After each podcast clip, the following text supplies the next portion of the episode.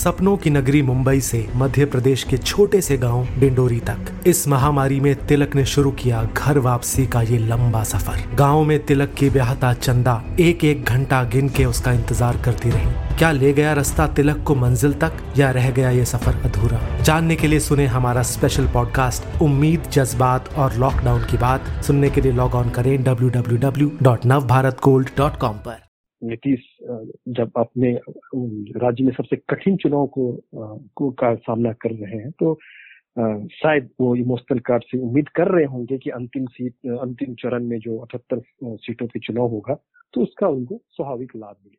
मौजूदा बिहार इलेक्शन को अपना आखिरी चुनाव बताने के नीतीश कुमार के बयान के बारे में ये कहना है नरेंद्र नाथ का जो नवभारत टाइम्स के असिस्टेंट एडिटर हैं। नमस्कार। आज है शुक्रवार 6 नवंबर और आप सुन रहे हैं डेली न्यूज़ कास्ट पूरी बात सुनते हैं कुछ देर में। उससे पहले एक नज़र इस वक्त की बड़ी खबरों पर।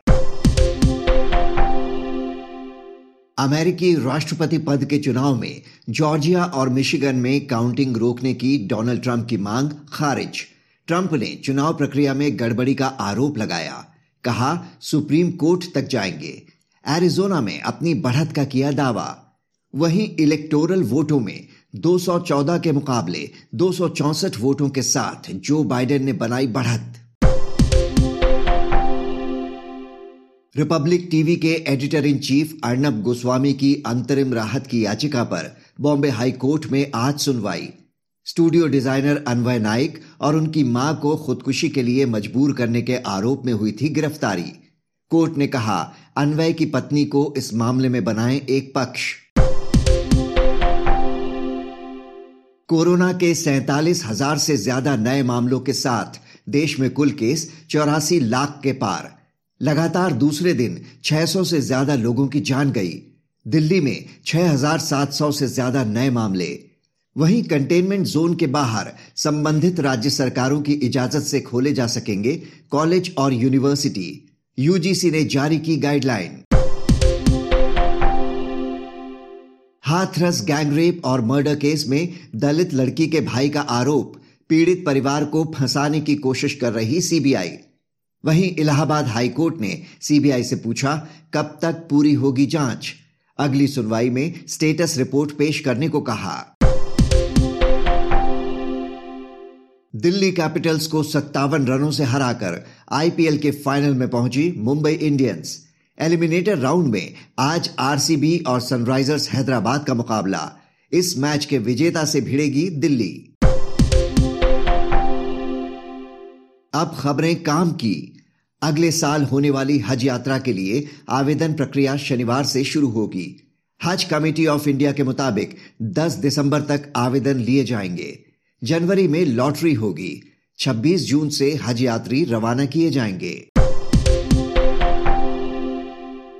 व्हाट्सएप के ज़रिए किया जा सकेगा मनी ट्रांसफ़र एनपीसीआई ने भारत में व्हाट्सएप को यूपीआई बेस्ड सिस्टम लॉन्च करने की इजाज़त दी. इस बीच व्हाट्सएप ने लॉन्च किया डिसअपियरिंग मैसेजेस का फीचर इसे ऑन करने पर सात दिनों बाद दिखने बंद हो जाएँगे मैसेज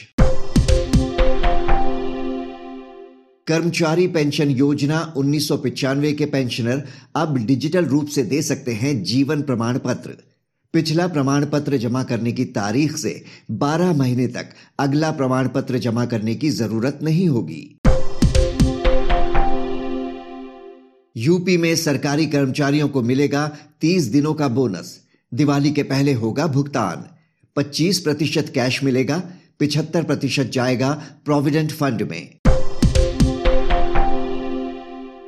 आज का सबसे बड़ा न्यूज़ पॉइंट है बिहार असेंबली इलेक्शन के आखिरी चरण में नीतीश के बदले तेवर। पूरी तस्वीर समझने के लिए हम बात करते हैं नरेंद्र नाथ से, जो नवभारत टाइम्स के असिस्टेंट एडिटर हैं।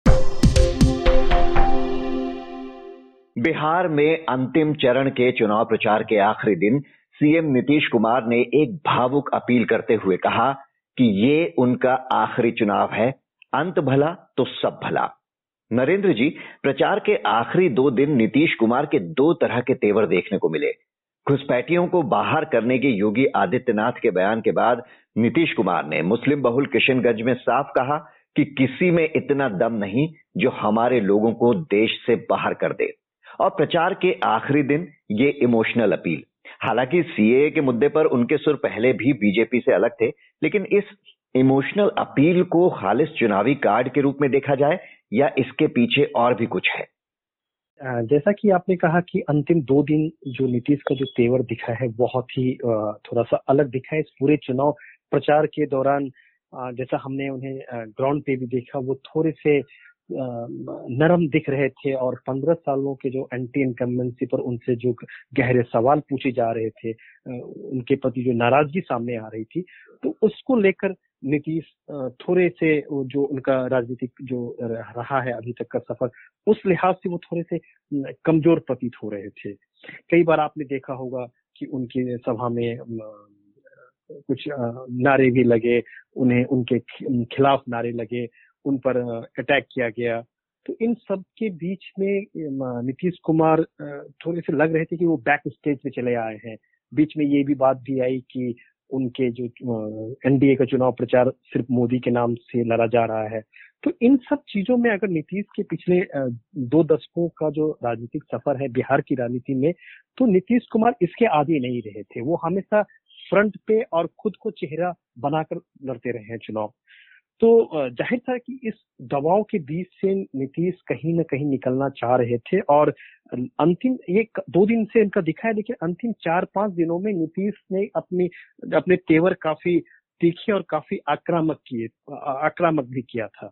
और कल जिस तरह से उन्होंने किशनगंज में जब कहा कि किसी की, की भी हिम्मत नहीं है कि घुसपैठियों को बाहर करेगा? उसे ठीक कुछ देर पहले योगी आदित्यनाथ ने उसी ज़िले में जाकर कहा था कि सारे घुसपैठियों को भारत बाहर कर देगा। और आज उनका ये जो स्टेटमेंट था, वो कहीं ना कहीं ये संकेत दे गया कि जो पिछले तीन चार दिनों के दौरान जो उनमें जो एक नई तरह का जो आत्मविश्वास दिखा था तो उसके पीछे वजह क्या थी? अब इसको एक और नज़रिए से देखें कि नीतीश कुमार पिछले लगातार उन्नीस में पहली बार वो चुनाव लड़े थे और जब से बिहार के मुख्यमंत्री बने, वो खुद चुनाव नहीं लड़ते थे। वो सरकार के सरकार और दल का चेहरा ज़रूर होते थे, लेकिन खुद चुनाव नहीं लड़ते थे। वो विधान विधान परिषद से निर्वाचित होते थे। तो इसका मतलब उनका आज कहने का मतलब साफ़ आता है कि वो सक्रिय राजनीति या राजनीति से के जो चेहरे के रूप में वो खुद को हटा रहे हैं ये संन्यास ले लेंगे। तो इसके बाद जो होता ही है कि आप जानते हैं कि राजनीति या स्पोर्ट्स में जब लोग कहते हैं कि ये उनका अंतिम मैच है या अंतिम पारी है या अंतिम चुनाव है तो इमोशनल एक तरह से कहीं ना कहीं कनेक्ट हो जाता है। और नीतीश जब अपने राज्य में सबसे कठिन चुनाव को, को का सामना कर रहे हैं तो शायद वो इमोशनल कार्ड से उम्मीद कर रहे होंगे कि अंतिम सीट अंतिम चरण में जो अठहत्तर सीटों के चुनाव होगा तो उसका उनको स्वाभाविक लाभ मिले। जी। सात नवंबर को अंतिम चरण में जिन जगहों पर वोटिंग होने जा रही है वो कितनी महत्वपूर्ण है? क्या जेडीयू के लिए यहाँ काफ़ी कुछ दांव पर लगा है? अगर आप उस लिहाज से देखें तो ये तीनों चरण में ही नीतीश कुमार का बहुत कुछ दांव पे तो लगा हुआ था। लेकिन तीसरे चरण की अगर बात करें तो अठहत्तर सी, सीट है। अभी तक जो चुनाव जो बहुत ही कांटे की लड़ाई मानी जा रही है मानी जा रही है गठबंधन और एनडीए के बीच में तो अगर कांटे की लड़ाई में जो अंतिम जो जो ओवर या अंतिम जो चरण का चुनाव होगा उसमें जो बढ़त लेगा स्वाभाविक रूप से वो आगे निकलेगा कांटे के चुनाव में। और ये ऐसी तीसरा चरण मिथिलांचल का एक बेल्ट में हो रहा है और सीमांचल के एक सीमांचल के पूरे इलाके में हो रहा है। ये एक मुस्लिम बहुल इलाका माना जाता है, या इसमें इसमें 25 सीट ऐसी है जहाँ पे 30 टू 40 परसेंट कहीं पे 50 परसेंट तक मुस्लिम आबादी है। दिलचस्प बात है कि एनडीए में रहने के बाद भी नीतीश कुमार की इन क्षेत्रों में पकड़ रही है। वो इस जो कई बार आरोप लगता है कि वो हिंदुत्ववादी राजनीति कर बीजेपी करती रही है, लेकिन इसके बावजूद नीतीश कुमार ने अपना जो एक जो सेकुलर चेहरा या मुस्लिमों के बीच अपना ट्रस्ट बना के रखा था। इस चुनाव में ऐसा कहा जा रहा था कि शायद उनका जो वो मतदाता, मुस्लिम मतदाता जो उनके एक ट्रस्ट करता रहा है, शायद वो नहीं देगा। तो कल जैसे आपने कहा, योगी आदित्यनाथ के बयान के बाद जो उन्होंने कहा घुसपैठी पे तो ये जो स्टेटमेंट जो स्टेटमेंट था, वो उसको एक एड्रेस करने वाला था कि नीतीश कुमार वही है जो अभी तक रहा था। तो उनका स्टेक एक तरह से उनकी जो पॉलिटिकल स्टैंडिंग थी पॉलिटिकल लाइन थी तो सिर्फ़ एक चुनाव के रूप में नहीं देखे वो बिहार में वो एनडीए के चेहरे रहे हैं, बिहार में एनडीए का उन्होंने नेतृत्व किया है और विथ ऑथोरिटी के साथ इस चुनाव में भी वो नेतृत्व कर रहे हैं वो किसी के केयर ऑफ़ नहीं है। ये कहीं ना कहीं इस मैसेजिंग के साथ नीतीश कुमार इस चरण में चुनाव एक मैसेज देते रहे हैं और यही उनका स्टेक मुझे अधिक लग रहा है।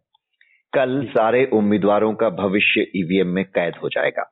कुल मिलाकर क्या तस्वीर उभरी है अभी तक? जो पिछले चुनाव से इस बार का चुनाव किन मायनों में अलग रहा?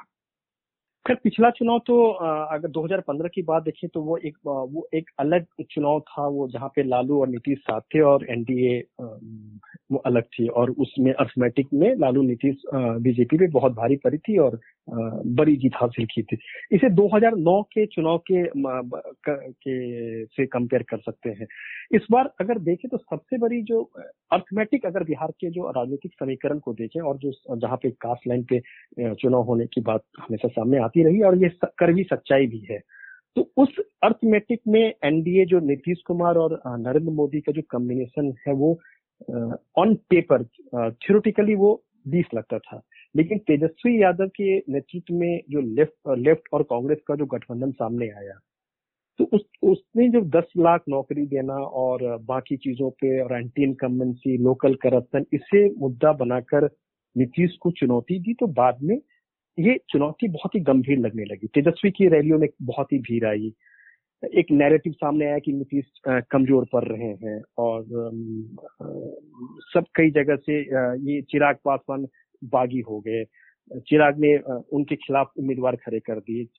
इससे बीजेपी जेडीयू के कैडर में भी एक उलझन सी हो गई। तो इन सब के बीच में बहुत ही कम्प्लेक्स चुनाव हो गया। लेकिन जहाँ पे पंद्रह साल के एंटी इनकम्बेंसी के बीच में नीतीश को अप, अपना ताज बनाए रखने की चुनौती है सरकार बनाए रखने की चुनौती है वही तेजस्वी के सामने या गठबंधन के सामने सबसे बड़ी चुनौती है कि एक जो गैप है, अगर आप देखें तो बहुत बड़ा गैप है गठबंधन और एनडीए के बीच में जो मौजूदा अभी के देखें तो करीब 15 से 20 परसेंट वोटों का गैप है। तो क्या इतना बड़ा गैप को पाट कर गठबंधन एक अपसेट देने में सफल होगा या नीतीश कुमार इतनी बड़ी एंटी इनकम्बेंसी के बाद भी सरकार बना लेंगे? तो ये दोनों अगर होगा तो ये दोनों बहुत ही बड़ा सरप्राइज़ फैक्टर होगा। तो आप इसे कह सकते हैं कि ये बड़ा बहुत ही कम्प्लेक्स चुनाव हो चुका है जहाँ पे आप पहले से प्रिडिक्ट करना या पहले से किसी चीज़ों के बारे में भापना ये बहुत ही टफ सब के लिए हो गया है। जी फ़िलहाल तो बहुत शांतिपूर्वक ये चुनाव निपटता दिख रहा है। नरेंद्र जी इस जानकारी के लिए आपका शुक्रिया। इस चर्चा के बाद जानिए शेयर बाज़ार का हाल। मिले जुले रुख के साथ खुले एशियाई बाज़ार। इससे पहले चढ़कर बंद हुए थे अमेरिकी बाज़ार। यूएस फेडरल रिज़र्व ने ब्याज दरों को ज़ीरो के नज़दीक बनाए रखा। अमेरिकी इकोनॉमी के लिए और राहत उपायों की ज़रूरत पर दिया ज़ोर। अब एक नज़र इतिहास में आज के दिन पर। सत्रह में ब्रिटिश फौज ने मीर कासिम को हराकर पटना पर कब्जा किया। 1860 में अमेरिका ने अब्राहम लिंकन को अपना सोलवा राष्ट्रपति चुना। 1913 में दक्षिण अफ्रीका में रंगभेदी नीतियों के खिलाफ महात्मा गांधी ने द ग्रेट मार्च शुरू किया। बात करते हैं मौसम की। दिल्ली एनसीआर में एयर क्वालिटी के वेरी पुअर कैटेगरी में रहने के आसार। मुंबई में मॉडरेट लेवल पर रह सकती है एयर क्वालिटी। वहीं पूर्वोत्तर भारत केरल और तमिलनाडु में कुछ जगहों पर हो सकती है हल्की बारिश। अब बारी सुविचार की। अमेरिका के राष्ट्रपति अब्राहम लिंकन ने कहा था, व्यक्ति का चरित्र पेड़ की तरह होता है और समाज में इज़्ज़त उसकी छाया। हमें पेड़ का ध्यान रखना चाहिए। तो ये था आज का डेली न्यूज़ कास्ट जिसे आप सुन रहे थे अपने साथी अक्षय शुक्ला के साथ।